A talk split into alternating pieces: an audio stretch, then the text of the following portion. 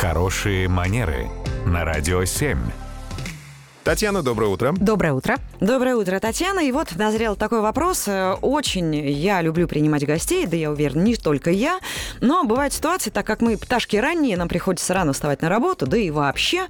Вот как сделать так, чтобы гости как-то в правильное время все вот э, исчезли? Ну вот как так, вот чтобы никого не обидеть и самой было комфортно? А, на самом деле над этим вопросом довольно давно уже бьются светлые умы.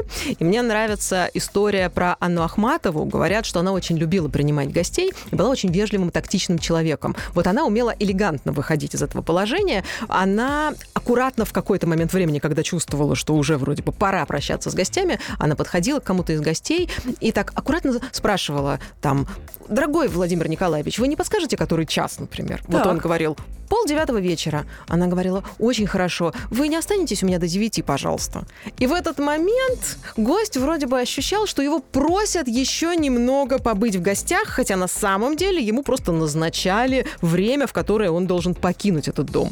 Вот как вариант можно взять себе на вооружение такую рекомендацию. Главное, чтобы гости не подумали, что они могут остаться еще и после 9, там 10, 11 и тому подобное.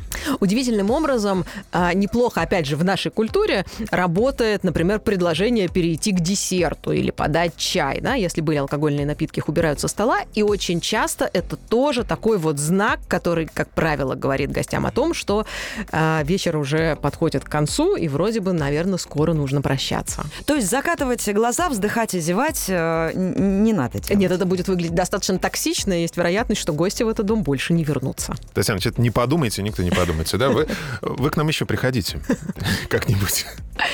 Всегда Спасибо. Вам, да, спасибо, Татьяна. Спасибо. Всегда вам рада и ждем ваших вопросов. Радио 7.